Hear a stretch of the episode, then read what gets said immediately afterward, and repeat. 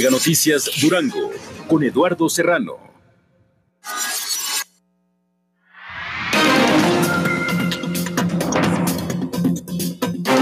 Hoy en Mega Noticias, la salud mental se encuentra estigmatizada. Por esa razón la gente no acude al psicólogo o al psiquiatra, asegura Patricia Meraz. Señala el juez cívico que al bloquear una vialidad, los vecinos del fraccionamiento Lomas del Guadiana incurren en un delito. Que se convierte el Congreso del Estado en un centro de acopio para las personas que viven en zonas afectadas por las recientes lluvias, propone Esteban Villegas. Se ha erradicado la problemática de menores de edad trabajando en el campo, asegura el secretario de Trabajo.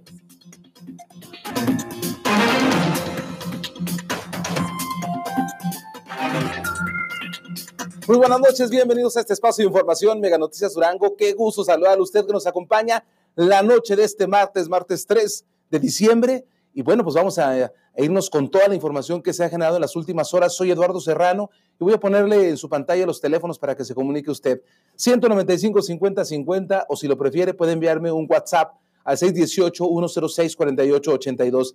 Estamos en nuestras plataformas disponibles en Twitter, arroba Meganoticias DGO, para que nos siga, para que nos haga su comentario, también en Facebook Live y ahora en los podcasts que estamos ya en Spotify, ya para que usted nos siga también a través de esta plataforma aquí en Mega Noticias Durango. Recuerde que ya está nuestra app disponible, nuestra nueva app de Mega Noticias, para que descargue la información, todo lo que acontece en Durango, en México y en el mundo, lo tiene usted en meganoticias.mx. Vámonos pues con la información. Y mire, este día, en el marco de la ceremonia del natalicio 190, 190 años del natalicio de Francisco Zarco, eh, que estuvo presidida precisamente por, por la directora de comunicación social del gobierno del estado, Mar Grecia Oliva, pues ella misma invitó a los profesionales de la comunicación a realizar periodismo responsable, moral, analítico y propositivo. Ella también dijo que el gobierno está respetuoso de la labor de los periodistas. Analítico, pero también propositivo. Un periodismo valiente y contestatario pero también responsable y moral. Así fue Sarko, un defensor de la libertad de imprenta en los tiempos de su inflexión, cuando publicar los hechos costaba la vida, o como el propio Sarco, la cárcel o el desierto. Un mexicano incansable, que por su inteligencia y convicciones sin igual fue capaz de combinar con elocuencia y potencia la labor de escribir sin renunciar a una vibrante participación de la vida política. Y es que Francisco Sarco entendía que era justo desde ahí, desde el combate público de las ideas, desde donde se podía marcar la diferencia que debilitara la reacción, que pretendía siempre imponer la razón por la fuerza y en otro tema, mire, le comparto a usted que en acciones conjuntas entre el Consejo Estatal Ciudadano y el Tribunal Superior de Justicia se ha emprendido una campaña de información para evitar abusos de pseudoabogados o vivales, quienes en muchas ocasiones se aprovechan del desconocimiento de la ciudadanía en asuntos de tipo legal para despojarlas de sus bienes. Así lo dio a conocer el presidente del Consejo Estatal Ciudadano, Jorge Clemente Mojica Vargas pues resaltó eh, la circunstancia de que muchos ciudadanos que se encuentran en algún proceso judicial por desconocimiento de este proceso, pues son eh, de alguna manera sorprendidos a veces por vivales, por pseudoabogados y que al no conocer sus derechos, obviamente, pues además de que eh, no le llevan bien su juicio, pues también involucra que les quiten recursos, inclusive hasta casas han perdido. Entonces, a raíz de esto, estuvimos trabajando en algunas mesas para sacar esta información en un tríptico donde se orienta al ciudadano para que conozca cuáles son sus derechos en términos muy sencillos, entendibles, eh, sin mucha técnica jurídica y eso es lo que estamos distribuyendo ya a partir de ayer, 10 eh, mil volantes en diferentes puntos de la ciudad. Vamos con otro tema. Mire, hace ya varias semanas e incluso meses, Manuel Espino Barrientos, expresidente nacional del Partido Acción Nacional y ahora dirigente del movimiento conocido como Ruta 5 y también parte pues, de este movimiento de la Cuarta Transformación, ya trabajando con Andrés Manuel López Obrador, anunció la posibilidad de ser el nuevo superdelegado para Durango, el delegado del bienestar. Sin embargo, pues el propio presidente de la República manifestó que desconocía que ese cargo estuviera en manos de Manuel Espino, pues que ya un delegado, ya un superdelegado se encuentra en Durango. Se trata de Edgar Morales Garfias. Bueno, con esta, con esta información, el secretario general de gobierno, Adrián Alanis Quiñones, señaló que para estar seguros siempre es necesario que haya un papel, que el papelito habla, y hay ocasiones que ni así se está seguro. Él manifestó que por el momento el gobierno del Estado trabaja en coordinación con Edgar Morales Garfias, quien fue llamado ayer al Palacio Nacional sobre el mismo tema. Así lo manifestó Adrián Alanís. Todos los que de alguna manera siempre andamos en la política o en la administración pública, cuando nos aparecemos o cuando nos presentamos ante cualquier parte de la sociedad o de los sectores, organizaciones o cualquier ciudad o algo, es porque ya llevamos un papelito firmado. Entonces, y si no, pues para qué. Siempre, y es algo que lo hemos tenido en la política muchas veces, que a veces hasta con el papelito firmado, cuando no le sale el cheque a uno a la quincena, ni siquiera en ese momento está uno seguro. Fue un juego de, de fuerzas internas que de alguna manera quisieron aprovechar y, y no les resultó la jugada, punto. Pero es el gobierno federal el que tiene en ese momento la palabra, es quien dice cómo se debe detener los delegados, que hoy se les llaman superdelegados a los de los programas federales. Y bueno, nosotros de todos modos, como gobierno del Estado, siempre estaremos listos y prestos para llevar una excelente relación y cordialidad con quien así designe el presidente de la República. Y sí, ¿eh? del plato a la boca se caen los nombramientos, puede ser, puede ser, porque todavía no está nada escrito, y apenas está cumpliendo un año el gobierno de la Cuarta Transformación, oiga, ya este, ha habido tantas cosas en el gobierno de Andrés Manuel López Obrador que nada puede sorprender todavía, hasta pleitos entre las diputadas federales, ya le dábamos cuenta a usted. Pero en fin, esto es parte del show político. Y ahora vámonos a otro show, porque también, pues ayer le comentábamos a usted acerca del reclamo de vecinos de lo que es el fraccionamiento Lomas del Guadiana. Ellos bloquearon las calles, colocaron barricadas para evitar que hubiera eh, acceso de, los vehículos por este, por este rumbo. Y bueno, pues el, el, juez administrativo, el juez cívico municipal, Mario Pozo Riestra, señaló que propiciarán el diálogo con los vecinos de este fraccionamiento para encontrar un punto de acuerdo. Sin embargo, él manifestó que al bloquear una vialidad ya se incurre en un delito, evitando eh, la agresión. Las autoridades municipales esperan llegar a un acuerdo por medio del diálogo se les está invitando a los vecinos a retomar eh, el diálogo eh, para poder eh, ver qué se va a realizar precisamente con el acceso de la calle Paseo del Mármol. Estamos en espera de que haya un acercamiento por parte eh, de quien los liderea y por supuesto con, todos los que quieran acompañarlo en ese diálogo con el presidente municipal y con los directores eh, que están de alguna manera eh, involucrados en este tema. Comentarte que es una vía pública desde el día 9 de julio del año 2019, que fue entregada por los empresarios, fue donada esa, esa vialidad al municipio eh, por alguna circunstancia que en ese momento se requería, se puso de manera provisional eh, sí una barda, eh, sin embargo, bueno, eh, ya tenía que abrirse el acceso y así se hizo en la madrugada del domingo, quedó libre el acceso, hoy vemos que están ahí los vecinos ya cometiendo un ilícito en ese sentido, porque lo establece nuestro Código Penal en sus artículos 246 al 249. Bueno, pues los vecinos de Lomas del Guadiana se manifestaron en el Congreso del Estado y también hubo otra manifestación, otra vez con qué cree, con el tema de los arbolitos en el bulevar, en lo que será el bulevar, eh, o más bien en el puente, en el puente vehicular del bulevar Francisco Villa. Nosotros nuestro reclamo es al presidente municipal Jorge Salum, porque desde que estaba de candidato, al igual que a todos los candidatos, les entregamos información para que la revisaran. Y luego primero él declaró ya de presidente electo que si se movía un solo árbol no iba a dar la autorización. Hace como un mes Ya ven que declararon tanto él como Salazar Moncayo que se iban a respetar el 100% de los árboles. Y yo dije desde un inicio que era un engaño, porque aquí en la comparecencia dicen se va a respetar el 100% de los árboles y más adelante del camellón central. Bueno, de ahí se van a retirar aproximadamente 42.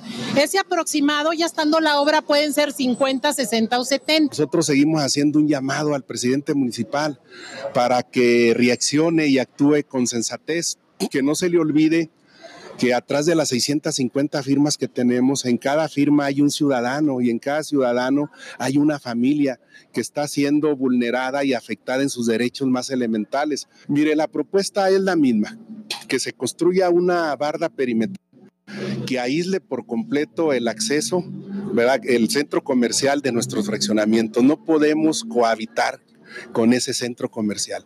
Y le hemos puesto sobre la mesa al señor alcalde muchas propuestas.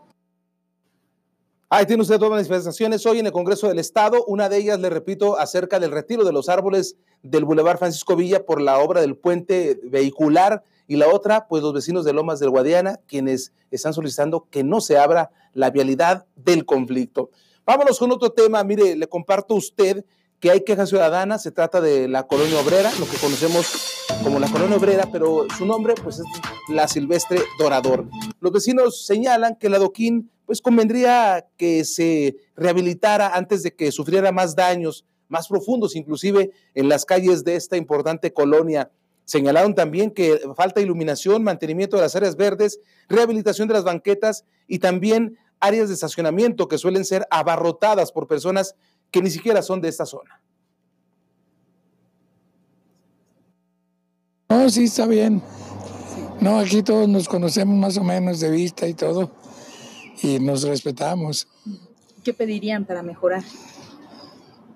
No, pues no más que de vez en cuando se dieran vuelta los, el cuerpo de policía. Pero de vez todo, no, de lo demás todo está bien. Pues porque le falta mantenimiento. ¿En qué cosas? En el material que tiene aquí en piso, en algunas zonas, no en todas. Pues más que nada es el, ya la capa de arena que le ponen, ya se acabó. Mm, pues lo veo bien, bueno, no está muy bien, ¿verdad? Ya tiene muchos años así. Este, mm, no sé qué tantos años tendrá, ¿verdad? Porque pues yo no soy de aquí, ¿verdad? ¿verdad? Pero pues es una, construcción antigua, verdad. Mm, no, no le veo muchos hoyos, no le veo muchas fallas más que en los donde están los árboles. Pues es que es aglomerado, es aglomeración para encontrar estacionamiento aquí en, en esta área. Es lo que he visto que no, no hay estacionamiento en las mañanas y, y es difícil encontrar un lugar para estacionar un carro. Bien, ahí tienen ustedes la queja ciudadana, los comentarios de los vecinos y también de personas que acuden mucho en esa zona, aunque no forman parte de quienes habitan en la colonia obrera. Vámonos con más información. ¿Qué sabes de, qué sabe usted de la Escuela de la Música Mexicana? Aquí se lo presento en Mega Noticias.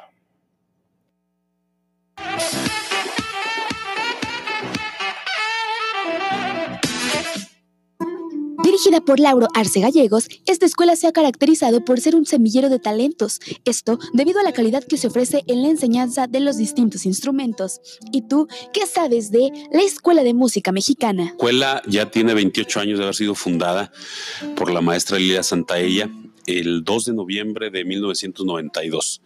Eh, justo cuando inicia la administración del exgobernador Maximiliano Silerio Esparza, eh, por ahí la maestra Lilia le presenta lo que es el proyecto de la, de la escuela. A lo largo de los años, la Escuela de la Música Mexicana ha tenido que ir innovando, ya que cada vez son más los géneros musicales. Pues de entrada, esta, se podría decir, competencia que hay entre, entre los géneros musicales. Hoy en día, pues hay muchas fusiones que han creado eh, otros géneros, otros estilos de música.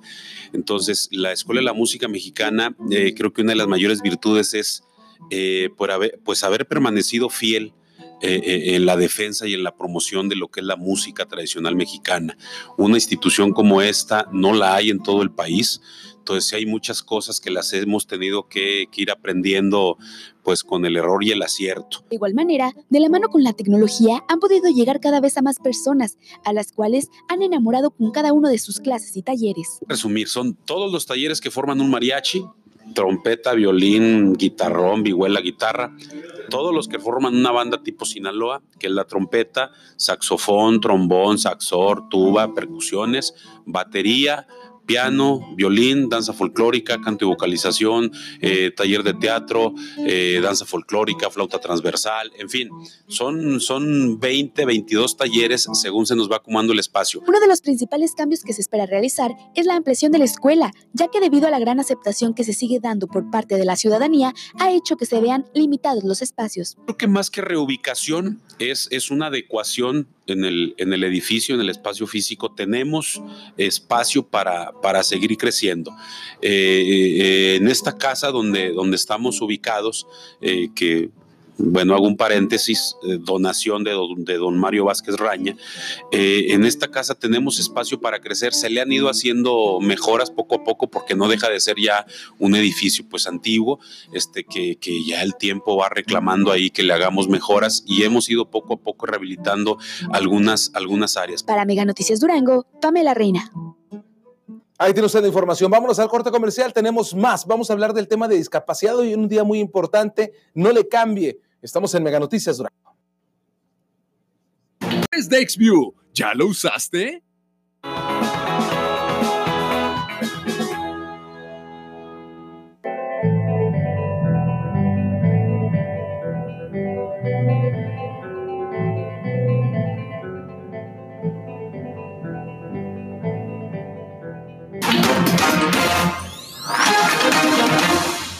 Estamos de regreso en Mega Noticias y como siempre le agradezco el favor de su preferencia a este espacio informativo que se transmite totalmente en vivo por el 151 de Megacable y Facebook Live.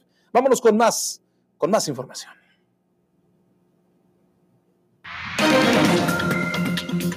Miren, Correos de México no tienen impresoras para otorgar comprobantes de pago a entregas de facturas, así como las pésimas condiciones de las motocicletas que utilizan los carteros. Son parte de las carencias que se registran en estas oficinas. Así compartieron de manera anónima los empleados quienes temen perder su trabajo. En distintas oficinas se colocan pancartas para exigir renovación y compra de material en las oficinas de Correos de México y los empleados han tenido que comprar la impresora, el tóner, cascos e inclusive ponerlo eh, desde su bolsa para el gasto de uniformes. ¿Qué le parece? Y bien, pues la Secretaría de Salud reconoció la primera muerte como consecuencia de las bajas temperaturas. Se reportó desde el pasado 13 de noviembre y fue un caso de hipotermia. La Secretaría no había informado nada sobre esta muerte, sino que en el resumen que se hace semana a semana, la vigilancia epidemiológica a nivel nacional se contemplan dos muertes por bajas temperaturas. De acuerdo con ese reporte, la primera muerte fue en el estado de Sonora y la segunda aquí en Durango. Tenemos un congelador en la Rosilla, ya en Guanaceví, así es que las temperaturas mm, bajas en nuestro estado no son ajenas, ¿eh? y sobre todo la cercanía con la sierra. Y vámonos con más, con más información. El director de aguas del municipio de Durango, Rodolfo Corrujedo, aseguró que el pasado jueves sostuvieron la primera reunión ordinaria del Consejo Directivo de Aguas del municipio donde se informó que el plan de reordenamiento financiero, las acciones para reducción del gasto y el incremento de ingresos han dado resultados, ya que en tres meses la deuda de corto plazo ah, de 124 millones de pesos disminuyó a 106 millones de pesos, por lo que seguirán trabajando en conjunto con la sociedad para incentivarlos a realizar sus pagos a tiempo. El esfuerzo ha sido realmente notable. Eh, hemos, eh, eh, pues en este sentido, contado en primera instancia con, con la participación, con el apoyo de los usuarios que, pues bueno, nos han dado su confianza, incrementando un poco los ingresos, poniéndose al corriente personas que no lo habían hecho.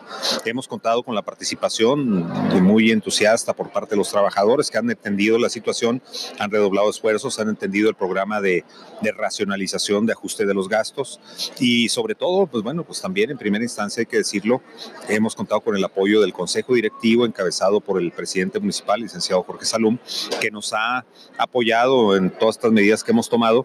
Y a final de cuentas podemos decir que en tres meses, en tres meses de una deuda de corto plazo que teníamos de 124 millones, hoy tenemos una deuda de 106 millones. Todavía preocupante, todavía es muy alta, pero bueno, con una significativa reducción tan solo en tres meses. Y también del mismo, del mismo modo la deuda a largo plazo que era de 18 millones de pesos, hoy de, es de 17 son sumas millonarias la deuda. Ahora acompáñeme a ver las breves policíacas con Samuel Soto. Muy buenas noches amigos de Mega Noticias. Le dan cinco años de cárcel por difundir imágenes sexuales en redes sociales. Esto y mal detendré en las breves policíacas. Se trata de Miguel Ángel Ramos Flores, de 36 años de edad, encontrado culpable por el delito de extorsión agravada. Ramos Flores operaba a través de una página de Facebook llamada Empleos Durango. En esta ofrecía un puesto de trabajo en la que las personas, sobre todo mujeres, recibían un atractivo sueldo. A través de engaños obtenía fotografías íntimas de las aspirantes con las cuales chantajeaba si no le daban dinero. Este sujeto fue detenido y vinculado a proceso, además de que se hizo acreedor a una sentencia condenatoria de cinco años y cuatro meses de prisión, además de una multa de 32 mil pesos. Es buscado trailero que arrolló a motociclista. Fue la mañana del día de ayer en la ciudad de Gómez Palacio Durango que un joven se trasladaba en una motocicleta y murió debido a que un trailero lo embistió con una unidad que él conducía, el cual se dio a la fuga. La vicefiscalía abrió una carpeta de investigación para tratar de localizar el vehículo responsable y a su conductor. El joven fallecido quedó identificado como José Luis Córdoba, de 26 años de edad. Inician proceso contra sujeto que transportaba cristal. Se trata de José N., quien fue detenido por elementos de la Sedena luego de que hicieran una revisión en un autobús en el que viajaba por la autopista Durango Gómez Palacio y al verificar su equipaje de mano detectaron poco más de 6 kilogramos de cristal, motivo por el que quedó a cargo de la Fiscalía General de la República, donde el juez de control lo vinculó a proceso y le otorgó prisión preventiva, en lo que se dictamina su sentencia. Estas fueron las breves policíacas. Regresamos con más información.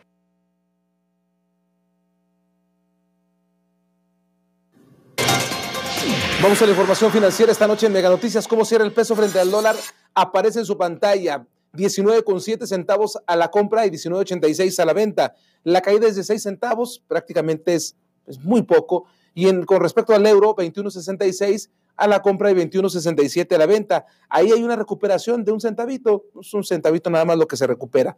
Vámonos con más, con más información. El Programa para la Evaluación Internacional de Alumnos, por sus siglas en inglés PISA, reveló que el 35% de los estudiantes mexicanos de 15 años no obtuvo el nivel mínimo de competencias necesarias para continuar estudiando en matemáticas, lectura y ciencias. Y solo uno de cada 100 se colocó en los niveles más altos de desempeño. Al respecto, el subsecretario de Educación Media Superior y Superior, Tomás Palomino Solórzano, señaló que el Estado se ha realizado, o en el Estado más bien se han realizado, acciones para evaluar el nivel educativo de los jóvenes, conocimientos que nos ubican en el número 4 a nivel nacional. Hablemos de temas de discapacidad, mire, porque la ciudadanía al parecer no respeta todavía eh, los espacios destinados para las personas con alguna discapacidad.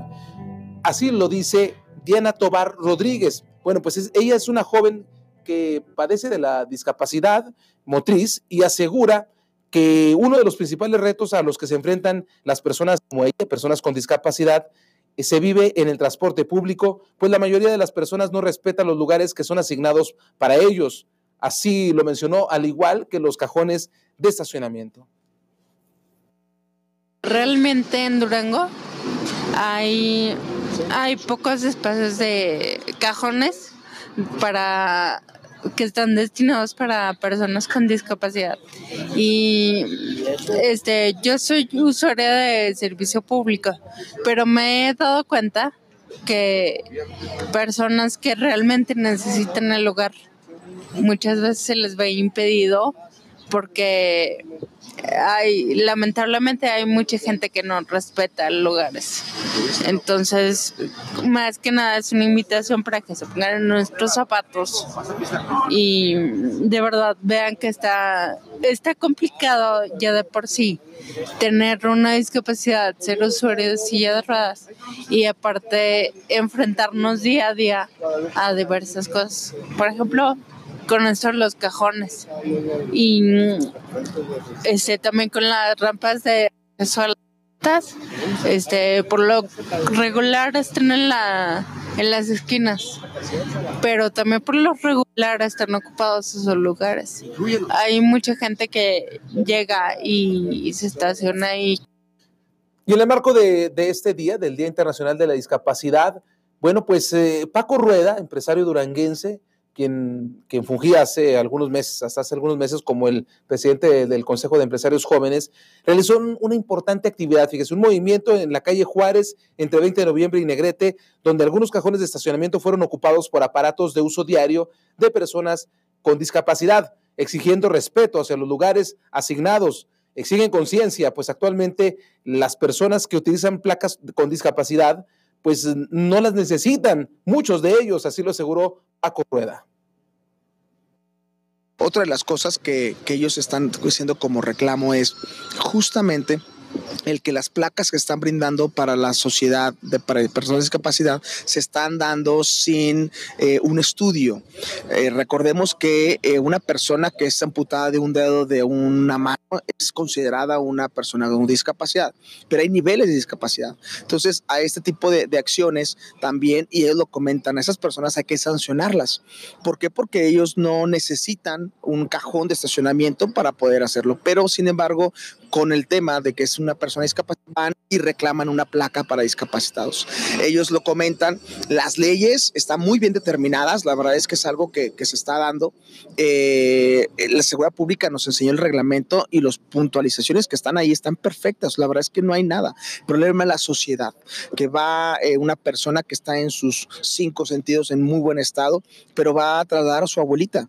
Entonces, él, ella pide una placa porque va a trasladar a su abuelita. Recordemos que la placa es para personas que manejan con una discapacidad motriz, pero si ellos tienen la participación de ayudar a una persona, se les da un tarjetón que es gratuito, en el cual eso sí les brinda el que se puedan estacionar en zona de descenso y ascenso.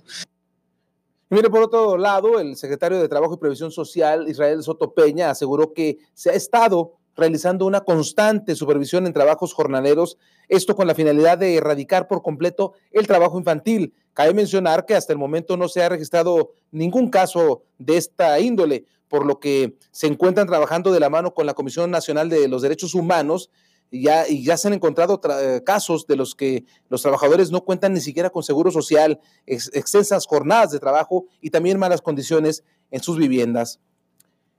Y mire, la directora de salud pública, de, más bien de salud mental en el municipio, Patricia Meraz, en el marco del primer simposio sobre salud mental enfocado en la detección y sensibilización de trastornos dismórfico y alimenticio, que se llevó a cabo en el auditorio universitario de la UJED, bueno, pues ella mencionó e informó que la salud mental es, eh, en la sociedad se encuentra muy estigmatizada, motivo por el cual la ciudadanía no acude con un especialista. Estigma que se tiene sobre la salud mental en la sociedad. ¿Por qué? Pues porque obviamente creen y piensan que ir al psicólogo y al psiquiatra pues solamente es cuestión para personas que pues como le llaman coloquialmente están locos. Entonces sí es necesario empezar a quitar este estigma en la sociedad. Principalmente yo creo que sí es necesario eh, empezar a leer acerca de salud mental porque porque no nunca nos interesamos, ¿no? Siempre nos interesamos en, en otros posts, no sé, en otros artículos, pero nunca en cuestión de salud mental. Entonces, o, o inclusive también ir con un especialista. Estoy viendo que mi hijo está inquieto, estoy viendo que mi hijo no duerme, eh, eh, pasa mucho tiempo fuera de casa, está enojado, tiene este, sentimientos de culpa. Bueno, yo lo puedo ayudar como llevándolo al psicólogo. Vámonos al corte comercial, tenemos más información aquí en Mega Noticias Durango, no le cambie. Regresamos.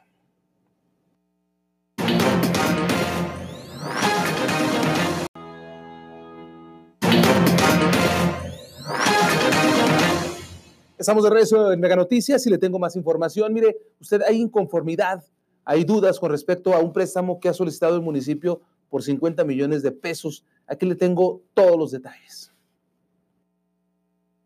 La directora municipal de finanzas, Erika Ruiz, informó sobre la solicitud de un préstamo por parte del ayuntamiento, con el cual se pretende cumplir con las obligaciones de fin de año y el pago a proveedores. Hemos, hemos solicitado un préstamo de 50 millones de hasta bueno, 50 millones de pesos con la finalidad pues de cumplir con las eh, con los compromisos de fin de año. Sí, parte de este préstamo, pues sí lo tenemos, lo queremos destinar para, para los aguinaldos de los trabajadores, pero sí abonarle un poco a los, a los proveedores. El regidor priista David Payán manifestó su inconformidad al respecto debido a que no hubo consensos para llegar a esta determinación. Asimismo, puntualizó que no se les informó las condiciones de dicho préstamo. Mira, nosotros estamos eh, eh, muy preocupados por la forma en cómo los regidores nos estamos enterando de la ejecución de este préstamo, es decir, a través de los medios.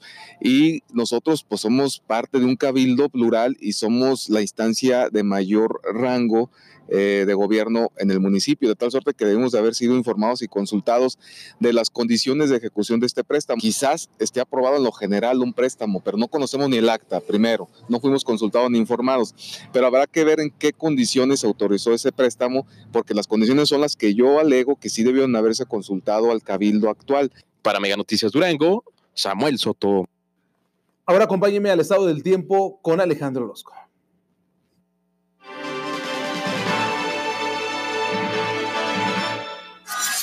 Amigos, qué gusto saludarles. Aquí les tengo el pronóstico del tiempo y mire usted, estas son las condiciones que tendremos en la región hacia las próximas horas. Vámonos al detalle. Le cuento que la temperatura deberá de estar en los 24 para este miércoles, que luego tendremos temperaturas en el amanecer entre los 5 y 8 y las máximas oscilan entre los 23 y 26. Este es el pronóstico del tiempo de Mega Noticias. En otra información, el presidente de la Junta de Coordinación Política y diputado del PRI, Esteban Villegas Villarreal, pues él hizo un llamado en el Pleno para proponer al Congreso del Estado como centro de acopio para todas las familias que sufrieron las inclemencias del tiempo, las lluvias en la zona sierra, en zona de las quebradas. Así es como él lo manifestó. Que el Congreso de manera oficial se pudiera convertir en un centro de acopio para poder tener víveres, cobijas, ropa, el tema del clima se está complicando también en aquellos lugares y que podamos como Congreso de manera oficial poder ayudar a toda la gente de estas zonas que han sido vulneradas.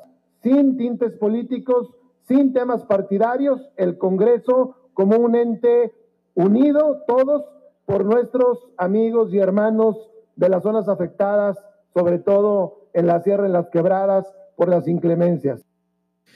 Y mire, tras el conflicto que se dio entre dos diputadas federales de Morena, el coordinador de la fracción de diputados en el Congreso del Estado de Durango, Pablo César Aguilar, pues hizo un llamado a la unidad a militantes y funcionarios de este partido luego de esta disputa entre las dos entre las dos diputadas, quienes no pudieron eh, presidir ni siquiera una rueda de prensa. El diputado mencionó que al inicio de la legislatura en el Congreso local también hubo diferencias de opiniones dentro del grupo parlamentario. Sin embargo, pues se logró llegar a un acuerdo y ejercer la función de manera adecuada.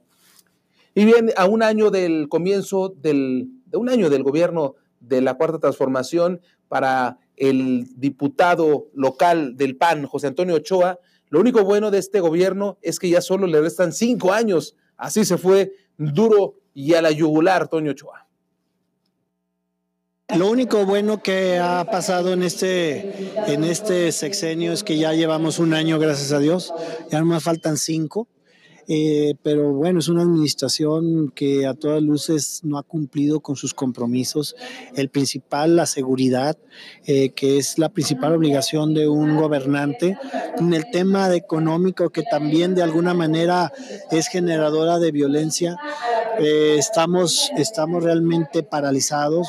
Somos una economía que está estancada, que no, que está perdiendo empleos. Más de 200 mil empleos se perdieron se perdieron en un año. Eh, vemos con, con, pues con desesperanza que este gobierno vaya a cambiar, está abandonando los proyectos productivos, aquellos que generen riqueza, que generan bienestar, aquellos que pueden realmente ser solución a los problemas económicos de una familia, del futuro de las familias de México y de Durango, pues está acabando.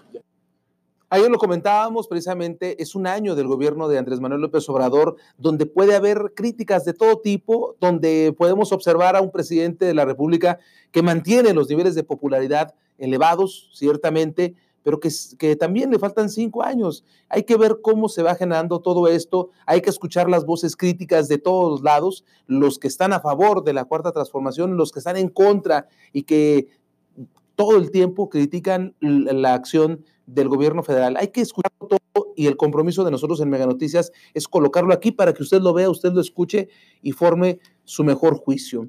Y hablando precisamente de Morena, pues eh, los conflictos no paran y uno de los señalados, de hecho, quien tiene, quien tiene una denuncia en su contra por mal uso de los recursos es Armando Navarro, quien fuera delegado con funciones de presidente de ese partido, pero sin nombramiento. Bueno, pues él manifestó que en su partido existe total libertad de expresión y de informar, a diferencia de otros partidos políticos. Sin embargo, reconoció que por esa razón se ha generado una división entre funcionarios y militantes. Es que, es que en Morena siempre ha habido eso, o sea, no, yo les digo, en una familia siempre hay una discordia, no, todos están de acuerdo, pues menos en un partido. Lo que pasa es de que aquí no estamos sometidos como en el PRI o en el PAN, donde la familia feliz son los únicos que, que acordaban eh, popularmente, y en el PRI igual, y eso les daba disciplina, ¿verdad? Tú cállate, no digas nada, y en, en la izquierda no. Aquí cualquier militante, ahí está Carlos Medina, ¿verdad? Dice mentiras y mentiras y mentiras y está en su derecho de decir lo que quiera. Yo estoy en mi derecho de probar que no es cierto lo que él dice. Y mientras sigue el pleito morenesco, vámonos volando por el Twitter. ¿Qué es lo que se postea en las cuentas oficiales? Aquí tenemos en la cuenta del gobernador del estado. En materia de seguridad, redoblamos esfuerzos para garantizar la tranquilidad de los duranguenses en coordinación con la Sedena. En la Junta de Coordinación Estatal de Plan Nacional de Paz, ahí lo tiene usted. En la cuenta de el presidente municipal Jorge Salum del Palacio se distribuyeron chamarras, cobijas y aguinaldos con solidaridad. Avanzamos como sociedad, eso es lo que postea Jorge Salum. Tenemos también volando por el Twitter. En las tendencias, el Tribunal Electoral del Poder Judicial de la Federación consideró inconstitucional la llamada ley Bonilla, es decir, lo que le da eh, cinco años en lugar de dos al presidente, perdón, al gobernador de Baja California. Es interesante lo que está sucediendo y por eso le pide a la Suprema Corte de Justicia que retome el tema. Y vea esto, este choque, es tendencia también este choque en las redes sociales. ¿Qué le parece? No es un choque entre dos, entre dos automóviles, pero caray. Y tenemos aquí también más de lo que se distribuye en las redes sociales. Esos son de los videos también que se comparten a diario, vea usted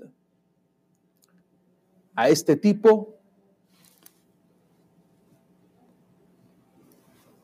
que parece que pretende robar algo, ¿no? Chécalo usted. Se robó un foco. Oiga, hay gente que no haya ni qué fregados hacer discúlpeme la palabra, pero cuando a alguien le gusta robar, hasta los chicles se puede robar. ¿eh? Bien, vamos ahora a la información con mi compañero Paco Ramírez en la historia del mundo en Mega Noticias TVC. Que pase usted una excelente noche. Nos vemos mañana aquí en el 151 de Mega.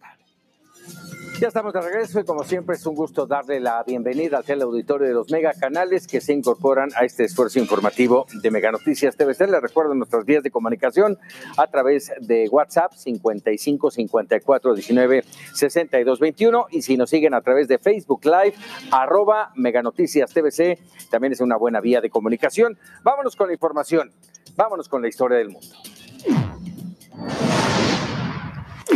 Anoche el Consejo Coordinador Empresarial, lo comentábamos ya aquí ayer, advirtió que senadores de Morena planeaban aprobar sin consenso una reforma para impedir el outsourcing en el país, atentando contra la economía. ¿Sabe qué significa esto? Aquí se lo presentamos. Cada quien platica como le fue en la feria. Con este dicho podríamos ejemplificar lo que es el outsourcing. Esta práctica se refiere a cuando una empresa contrata los servicios de un tercero para desempeñar tareas específicas por un tiempo determinado. Las empresas subcontratistas brindan servicios para el desempeño de ciertas actividades dentro o fuera de la empresa contratante. Básicamente, se trata de una triangulación para atraer personal. Una empresa emplea y la otra contrata. En México, el outsourcing emplea a más de 2 millones de personas con un valor de casi 130 mil millones de pesos al año. Sin embargo, este esquema rara vez beneficia a los trabajadores debido a que varias de estas empresas aparecen un día y desaparecen al otro, lo que genera una gran incertidumbre. Además, el empleado no genera antigüedad y por lo mismo sus prestaciones se ven mermadas. Por ejemplo, si usted es contratado por una outsourcing, primero revise por cuánto tiempo será el contrato y sobre todo las prestaciones a las que tiene derecho. Debido a que esta actividad genera abusos, se busca que las empresas subcontratistas paguen sueldos de acuerdo a la ley y competitivos, así como contratos fijos, otorgar seguro social, utilidades, afore, Infonavit y el pago de impuestos. Aquí solo hay de dos sopas. ¿Cómo puede que el contrato bajo este esquema se ajuste bien a sus necesidades con todas las prestaciones de ley? O de la otra cara de la moneda, no todas las personas que han trabajado bajo este esquema corren con la misma suerte. Del lado positivo, al incrementar la eficiencia de sus procesos, las empresas que subcontratan servicios gozan de una flexibilidad que les permite atender nuevas necesidades de sus clientes. Otras ventajas son el ahorro de tiempo y esfuerzo al no requerir de una etapa inicial de capacitación, así como la disminución del margen de error por contar con personal y tecnología especializada. Y, en definitiva, una mejora del rendimiento global de la empresa. Como podemos ver, hay pros y hay contras. Ahora, la pelota está en cancha del Congreso, en donde se buscará regular esta actividad. Mega Noticias TVC, Eduardo Guzmán. La Junta de Coordinación Política del Senado frenó el avance justamente de este dictamen que prohíbe la operación de la mayoría de los esquemas de outsourcing. Esto luego de que se aprobara vía fast track en Comisiones Unidas sin la presencia de legisladores del PAN, PRI y PRD. Ricardo Monreal, coordinador de Morena, pidió a través de un oficio a la mesa directiva que se frene la discusión en el pleno de esta iniciativa hasta que se convoque a un parlamento abierto para discutir a fondo el tema.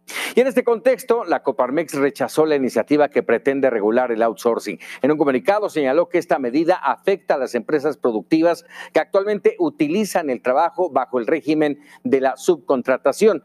Por su parte, la Concamina advirtió que se podría inhibir la creación de más empleos y ahuyentar a inversionistas. Ambas cámaras patronales mostraron su desacuerdo ante dicha pretensión que consideran unilateral y de muy graves consecuencias.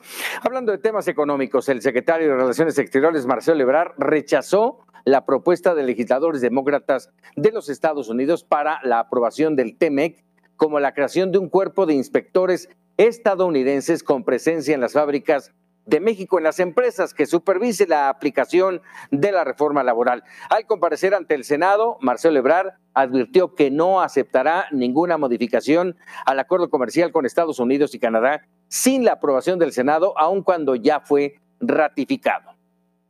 Cualquier documento, cualquier obligación jurídica que vaya a asumir el Estado mexicano será consultada por ustedes antes no habrá nada que ustedes no conozcan, no nos autoricen o modifiquen.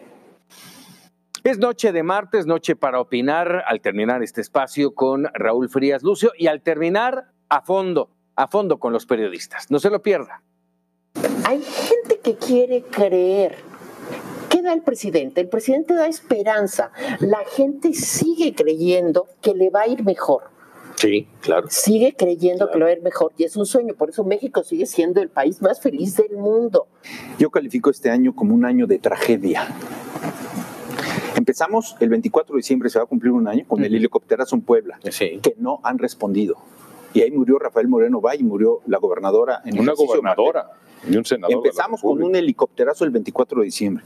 El estallido del huachicoleo en Hidalgo. En Hidalgo. El ataque a un antro en Veracruz. En Veracruz. La emboscada en Michoacán. La emboscada en Guerrero. Culiacán, Levarón, ahora Coahuila, Tamaulipas. los secuestros de jóvenes en la Ciudad de México, los feminicidios y el hackeo en Pemex. Nada más.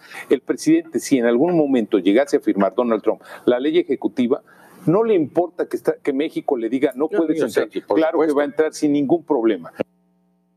El Tribunal Electoral Federal consideró inconstitucional la reforma aprobada por el Congreso de Baja California que permite ampliar, sigue en este tema, de dos a cinco años el mandato de Jaime Bonilla como gobernador de la entidad.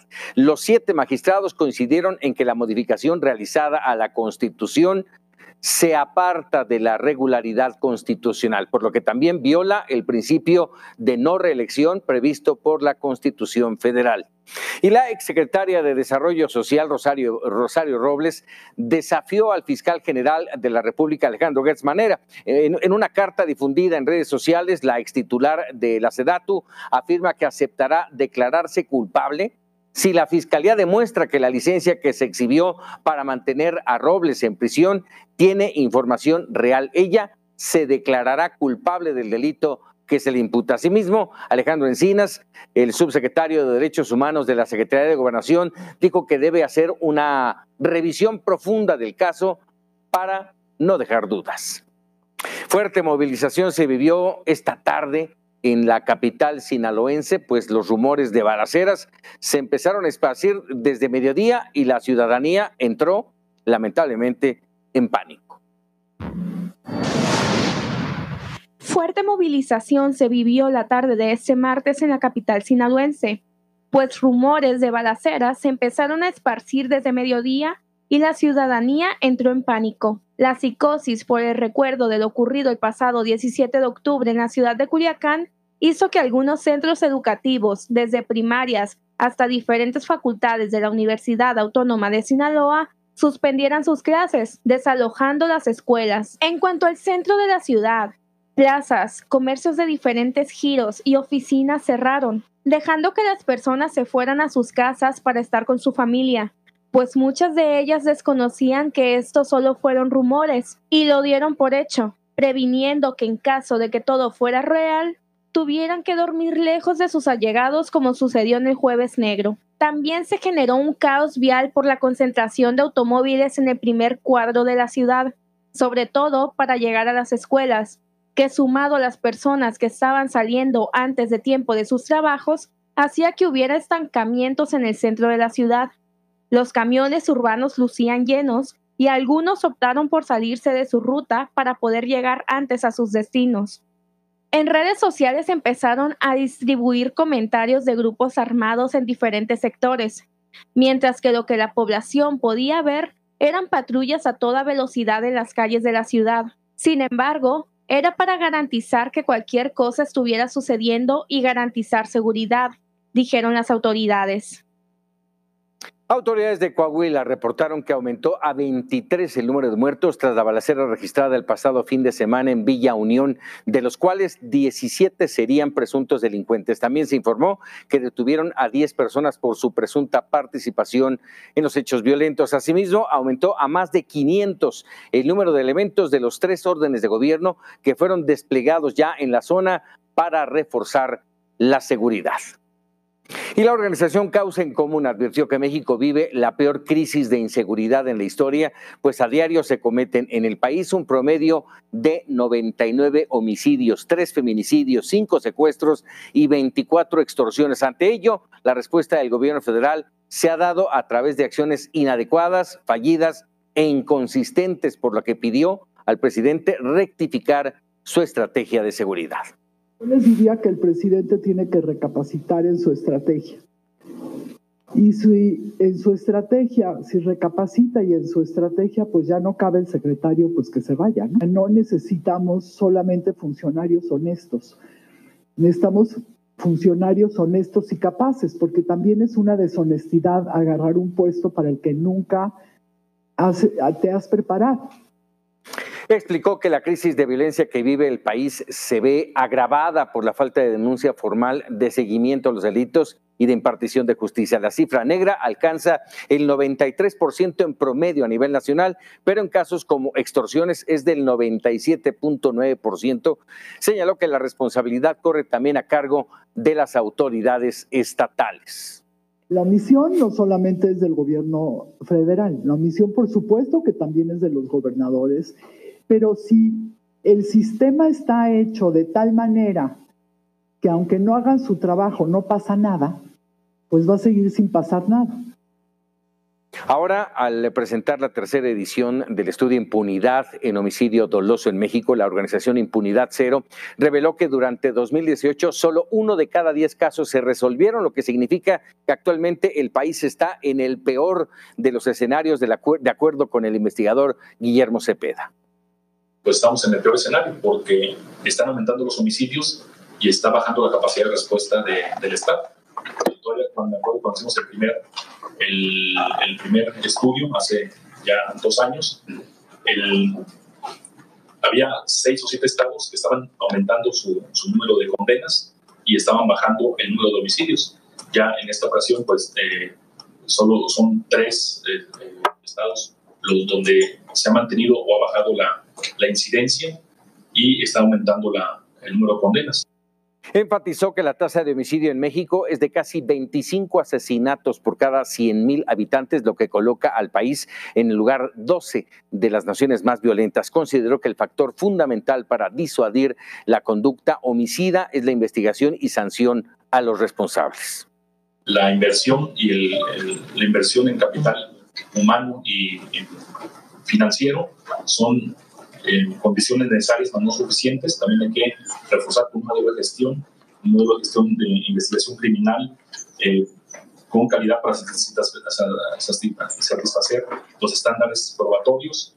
Eh, también defender estas investigaciones ante la, en la sala de, de audiencias Continuando con las denuncias de irregularidades en el CEMEFO de Colima, ¿se acuerda? Ayer le presentábamos esta historia. El gobernador José Ignacio Peralta reconoció que no hay quien revise el actuar de la Fiscalía General del Estado. Es un tema que le compete a la Fiscalía. Se han hecho inversiones para mejorar las condiciones del servicio médico forense eh, y las inversiones que se hacen eh, están auditadas y están en funcionamiento. El gobernador dijo que es la propia fiscalía quien debe dar cuenta tanto de sus triunfos como de sus errores. Bueno, la fiscalía tiene autonomía constitucional y se rige por el mandato de la misma. Es eh, fundamentalmente el, andamiaje constitucional quien debe de guiar las propias acciones de la, de la Fiscalía. En ese sentido, pues está fuera de la esfera del Ejecutivo, no es eh, una institución que dependa del gobierno del Estado. Vámonos ahora con las 100 palabras. 100 palabras de Eduardo Campos. ¿Qué tal? A lo largo de este primer año de gobierno de Andrés Manuel López Obrador, lo hemos escuchado en infinidad de ocasiones repetir la frase, a mí no me comparen que no somos iguales. Esto en referencia a de cómo actuaban y se conducían los gobiernos anteriores. Y bueno, precisamente de eso es que es importante hacer una referencia. Él fue electo para dirigir este país, como él dijo, de manera diferente. Entonces me pregunto, ¿por qué las imposiciones está actuando exactamente igual a como lo hacían los anteriores presidentes? Solo dos ejemplos de ello. Mire, Rosario Piedra Ibarra, a pesar de no cumplir con los requisitos y no tener experiencia alguna, fue electa como presidenta de la Comisión Nacional de los Derechos Humanos. Y Ángel Carrizales, ex integrante del Cuerpo Presidencial de Ayudantía, ahora dirige la Agencia de Seguridad y Energía Ambiental. ¿Qué tal?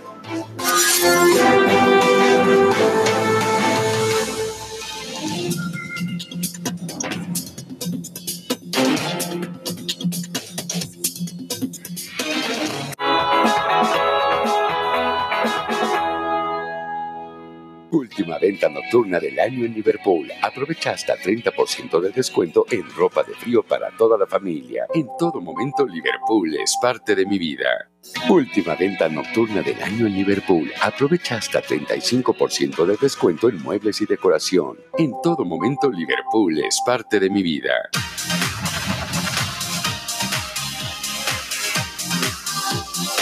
Hola TV en Mega Cable. Bienvenidos a Para Empezar el Día. Soy Anaís Ávila en el municipio de Aguililla, en donde lamentablemente 13 la situación y problema presentarle en este espacio un servicio social por si usted puede ayudar. Hay muchos lugares donde puedes pagar tus servicios Megacable. Nuestras sucursales, claro. Bancos, tiendas de conveniencia supermercados y tu computadora. pero solo hay un número telefónico para hacer tus pagos. Tu número local más 690-0000. No te dejes engañar. Aprovecha nuestras numerosas opciones y no te desconectes. Megacable. Tú no necesitas hibernar para mantener tu comunicación sin malgastar tus datos. Con el Internet de Megacable tienes acceso a más de 8000 puntos Wi-Fi donde puedes mantenerte conectado todo el tiempo. Regístrate en nuestra página web, busca los puntos Wi-Fi más cercanos a ti y úsalos. Con Megacable, tu Internet es incansable.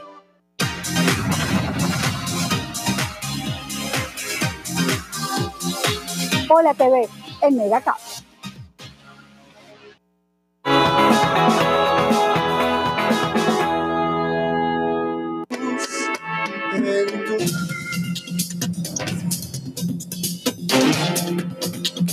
Mire, vaya confusión se suscitó en el centro de rehabilitación en San Antonio de la Cal, allá en Oaxaca. Y de esto nos platica Yamilet Carranza, ya desde la capital oaxaqueña. Yamilet, ¿cómo estás? Un gusto saludarte. El gusto es mío, Paco Auditorio. Muy buena noche. Y efectivamente, como bien lo comentas, Paco, pues este día, durante las primeras horas, se corrió un rumor que habían sido liberadas 110 personas luego de haber permanecido secuestradas. Sin embargo, horas más tarde, el fiscal general del Estado, Rubén Vasconcelos Méndez, pues, pues descartó que estas personas se hubieran encontrado secuestradas. Sin embargo, sí decirte que permanecían en un centro de rehabilitación. Desafortunadamente, las atenciones que recibían en este centro de rehabilitación, pues no eran las dignas, no eran las óptimas, las adecuadas. Sin embargo, bueno, comentaba el fiscal que esta, las condiciones a las que se enfrentaban estas personas que fueron liberadas fueron realmente condiciones pues infrahumanas, ya que vivían en condiciones de hacinamiento, donde pues recibían alimentos pues de muy mala calidad, entre otras situaciones. Respecto a esto, les preparamos la siguiente pieza, Paco.